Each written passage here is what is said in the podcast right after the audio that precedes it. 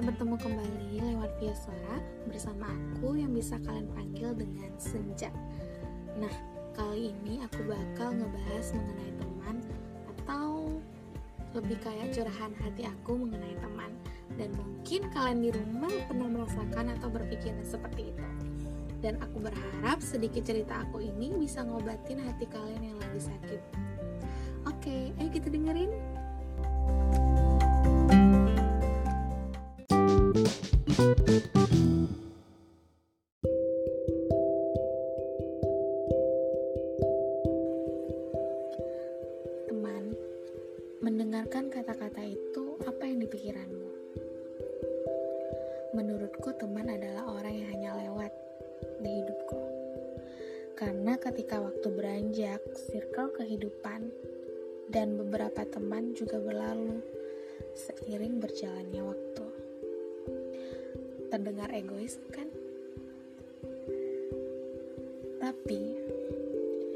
Dua hari yang lalu aku benar-benar mengerti arti teman yang sesungguhnya. Iya, tepat dua hari yang lalu aku kehilangan temanku. Salah satu teman terbaikku. Yang membuatku sadar bahwa teman bukan seseorang yang hanya lewat di hidupku. Tanpa disadari, teman itu telah mengisi sisi terdalam di hidupku, yaitu hati memberikan kesan yang luar biasa. Dan dengan menyebut namanya saja, aku mengingat segala tentangnya. Pada dirinya terletak kesederhanaan. Di saat kita beranjak dan tumbuh, beberapa orang berubah. Tapi kau tidak. Padamu terdapat senyuman yang indah. Yang ketika aku menatapnya, hatiku menemukan ketenangan dan senyuman itu penuh keikhlasan. Pada dirimu terdapat banyak perhatian, lembutnya dan baiknya budi bahasamu. Begitulah kesan yang kau tinggalkan untukku. Semua ya, kesan yang kau tinggalkan itu baik dan mengajarkanku bagaimana cara memaknai kata teman dan menghargai waktu.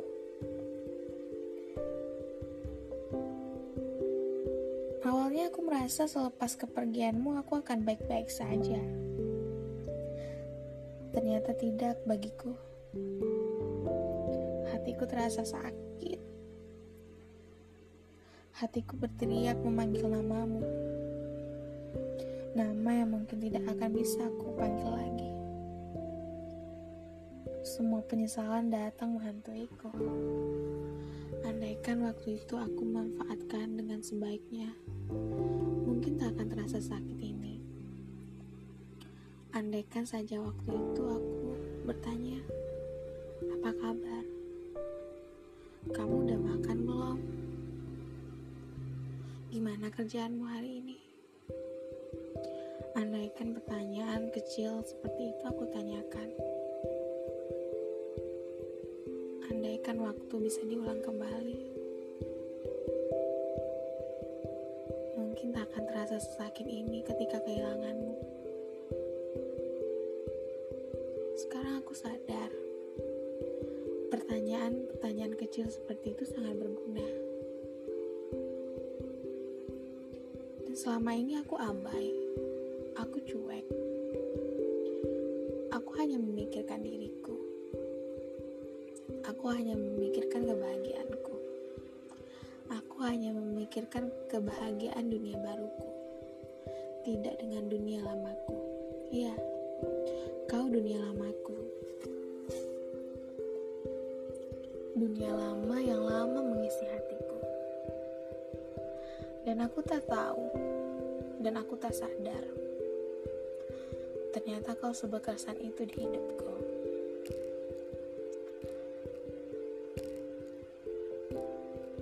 egoiskah itu aku memandang kata teman. Menganggap mereka yang datang hanya seolah-olah datang mampir di kehidupanku begitu saja. Tetapi ternyata tidak. Mereka memberikan aku kesan. Sekarang tak ada gunanya lagi aku menyesali hal-hal itu. Kau sudah tenang di sana dan bahkan mungkin bahagia. Dan aku percaya ini cara Tuhan untuk membuatmu bahagia dan tak merasakan sakit lagi. Sekarang kau telah tenang di sana. Aku tak mau rasa sedihku. Air mata yang jatuh di pipiku membuatmu tak tenang di sana. Sekarang aku akan mencoba bahagia. Sekarang aku mencoba untuk mengucapkan sampai jumpa lagi. Aku tak akan mengucapkan selamat tinggal padamu. Karena kau dan kenangan tentangmu masih akan terus bersama dalam hatiku. Aku yakin kita akan berjumpa lagi di surga nanti.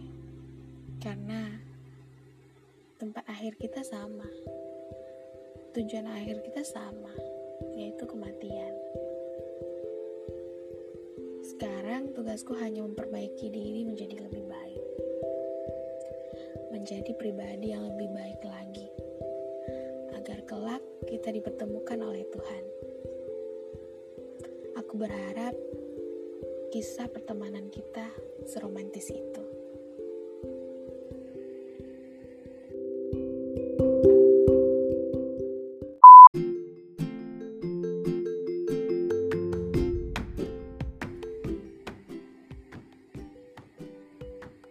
Buat kalian di rumah dan para pendengar, jangan pernah berpikir bahwa orang-orang yang pernah hadir di kehidupan kalian sekedar lewat lalu hilang.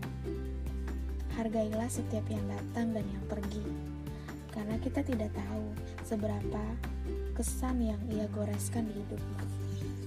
Kita sadar kesan itu ada setelah kita kehilangan mereka. Selamat jalan teman, dan sampai jumpa lagi.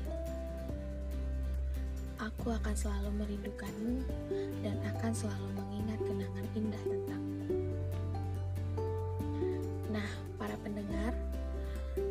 Sih kalian berpikir seperti aku? Pernah gak sih kalian merasakan bahwa teman hanya orang yang lewat hidup? Pernah gak sih?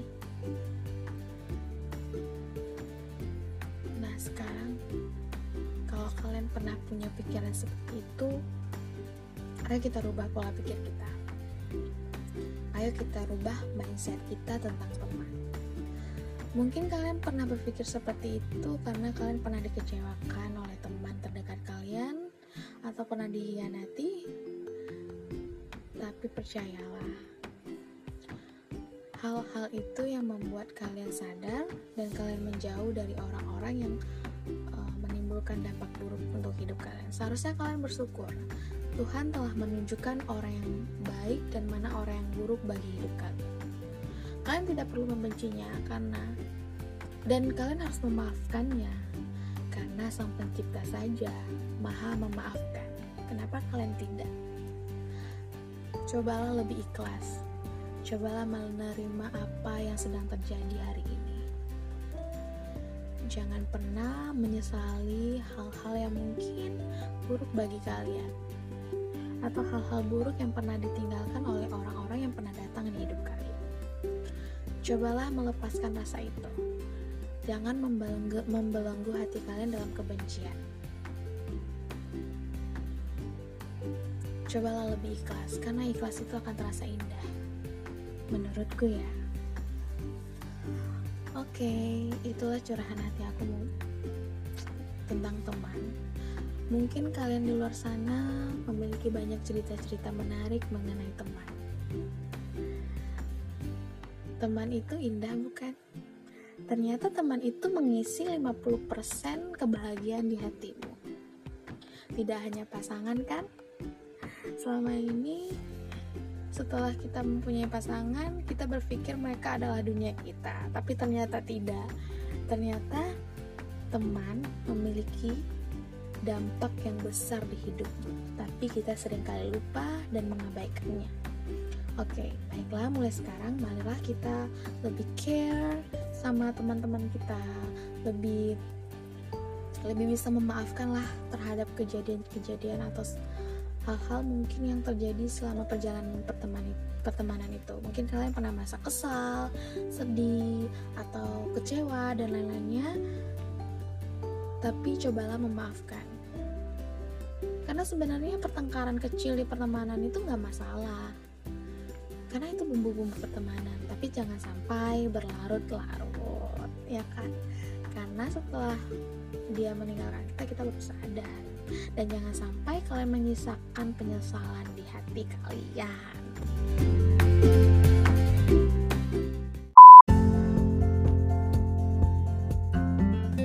Oke, sekian cerita dari aku.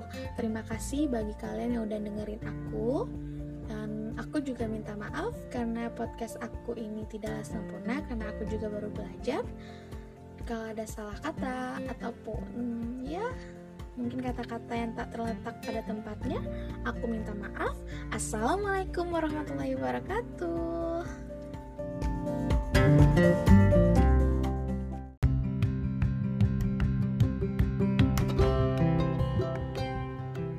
Siap nikah itu gimana sih? kapan kita tahu kalau kita udah siap menikah. Nah, akhir-akhir ini aku sering banget berpikir seperti itu dan aku sering banget bertanya kepada siapa pun dan akhirnya aku mendapatkan satu jawaban. Begini analoginya. Kapan siap menikah sama halnya ditanya dengan kapan siap wafat. Tentu saja kita nggak akan bisa ngejawab hal itu. Karena ternyata kematian pun bisa banget datang ketika kita belum siap maka kita harus menyiapkan diri seolah-olah kita akan mati esok. Begitu analoginya. Walaupun analogi siap menikah atau siap wafat nggak bisa disamain, tapi ada kesamaannya juga loh. Ketika kita sadar bahwa kematian mungkin saja akan mendatangi kita esok ataupun menit berikutnya, kita jarang banget dan bahkan lupa untuk mempersiapkan diri kita kita lebih fokus pada hal-hal duniawi dan melakukan hal yang sia-sia sehingga lupa mempersiapkan diri kita sebelum wafat. Tentu aja nggak bisa bakal sempurna. Yang jelas kita harus berikhtiar dan berdoa, berbuat baik, mengikuti perintah Allah Subhanahu wa taala walaupun terkadang kita suka ilaf, tapi kita terus saja berbuat baik untuk menebus kesalahan-kesalahan kita, bertobat, berminta maaf kepada Allah Subhanahu wa taala karena Allah sesungguhnya adalah zat yang maha pemaaf. Nah, ini tuh disebut dengan proses belajar, belajar untuk tidak mengulangi kesalahan yang sama. Dalam hidup, kita harus memiliki progres. Ingat, progres bukan kesempurnaan. Progres yang baik memiliki proses yang baik dan kemajuan. Serta berdoalah, berdoa agar Allah memberikan kematian yang husnul khotimah. Dengan begitu, ketika Allah sudah menghendaki kita untuk wafat, kita telah siap dengan segala ikhtiar yang kita lakukan. Dengan begitu, kita akan merasa lega menghadapi kematian dengan kondisi terbaik yang sudah kita siapkan atau kita usahakan. Itu juga terjadi pada kondisi kesiapan menikah. Butuh dua hal, berdoa dan ikhtiar. Kita harus berikhtiar agar menjadi pribadi yang lebih baik lagi, memperkaya diri baik dengan ilmu pernikahan ataupun ilmu agama Islam lainnya, dan terus berdoa agar diberikan pasangan yang kurota ayun, yang artinya penyejuk jiwa. Betul sekali, karena sisa hidup kita akan ditemani pasangan yang mana ketika kita salah memilih, maka tersiksalah sepanjang hidup kita. Salah memilih itu maksudnya adalah salah memilih salah satu kata lain dari mendapat jodoh tanpa meminta pertimbangan kepada Allah. Karena menikah suatu yang penting.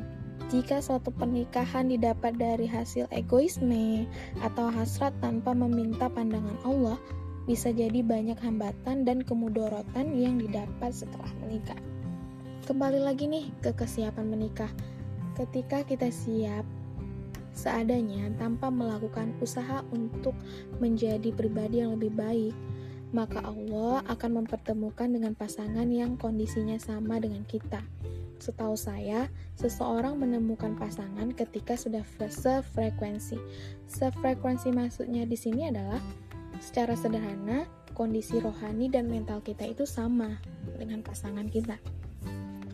Kita pastinya ingin mendapatkan pasangan yang baik, maka kita harus memantaskan diri untuk menjadi pribadi yang lebih baik lagi, bukan dengan orang yang sudah puas dengan kondisi dirinya, orang yang puas atau orang yang cenderung merasa puas dengan dirinya adalah orang-orang yang tidak mau belajar. Maka pernikahan adalah fase pembelajaran. Karena di setiap rumah tangga, setiap hari yang kita lewati dalam rumah tangga itu adalah proses pembelajaran. Intinya, kita siapin diri aja dulu. Kapan kita tahu siap? Tanya Allah aja. Istiqoroh, siapkan diri, luruskan niat bahwa menikah itu tujuannya dakwah. Suatu saat Allah akan tunjukkan kepada kita bahwa kita sudah bisa mengatakan, "Ya, saya sudah siap menikah." Bukan berarti sudah siap menikah di sini kalian berhenti belajar ya, teman-teman. Ya juga sih, sebenarnya berhenti belajar berhenti belajar sendiri maksudnya. Karena ketika kita udah berumah tangga kita bakal belajar bareng atau belajar berdua sama pasangan halal kita tentunya. Nah sekarang di umur aku yang sekarang ini banyak banget pertanyaan-pertanyaan yang datang. Walau le, walaupun lewat uh, chat mungkin ketemu orang ataupun di telepon pasti pertanyaannya tuh kayak selalu pertanyaannya kapan nikah kapan nikah kapan nikah? Dan aku selalu jawab nanti tahun depan Jum hari Jumat dan bla bla bla bla lainnya. Nah pertanyaan ini sering banget bikin aku kayak e, merasa kesal gitu. Aduh kenapa sih dari sekian banyak pertanyaan yang bisa ditanyain kapan menikah harus menjadi pertanyaan favorit semua orang? gitu ya kan Terus aku mikir lagi, apa mungkin gaya hidup aku masih sembrautan? Sampai-sampai Allah belum percaya bahwa aku bisa hidup bersama dengan orang lain dan menjadi pendamping yang lebih baik. Apa aku selama ini selalu tidur 15 jam seharinya? Apakah aku selama ini masih jarang mandi? Apakah aku masih belanja-belanja hal-hal yang mungkin gak bermanfaat sama aku gitu kan. Apakah aku selama ini banyak ngebuang-buang waktu aku dengan hal-hal yang gak berguna dan aku lupa menyiapkan diri? Yang aku tahu hanya bagaimana aku bisa mendapatkan calon imam yang baik nantinya. Tentu saja mendapatkan calon imam yang baik itu impian dari setiap wanita. Tapi kita kadang lupa kita kadang lupa untuk mempersiapkan diri kita menjadi lebih baik. Kita hanya fokus kepada uh, pernikahan, kita hanya fokus mencari jodoh, kita harus hanya fokus memikirkan hal-hal tersebut, tapi kita lupa kita tuh harus belajar menjadi seseorang yang lebih baik lagi ketika kita menginginkan seseorang yang baik juga. Nah, itu yang kita lupa. Mungkin karena hal itu Tuhan belum mempertemukan aku dengan jodoh karena Tuhan merasa aku belum bisa menjadi pendamping yang baik. Nah, jadi intinya bikin Allah percaya sama kita, bikin Allah percaya sama kita bahwa kita udah siap menjadi pendamping seseorang, udah siap untuk hidup berdampingan dengan seseorang nantinya, yaitu dengan cara memperbaiki diri kita lebih baik lagi.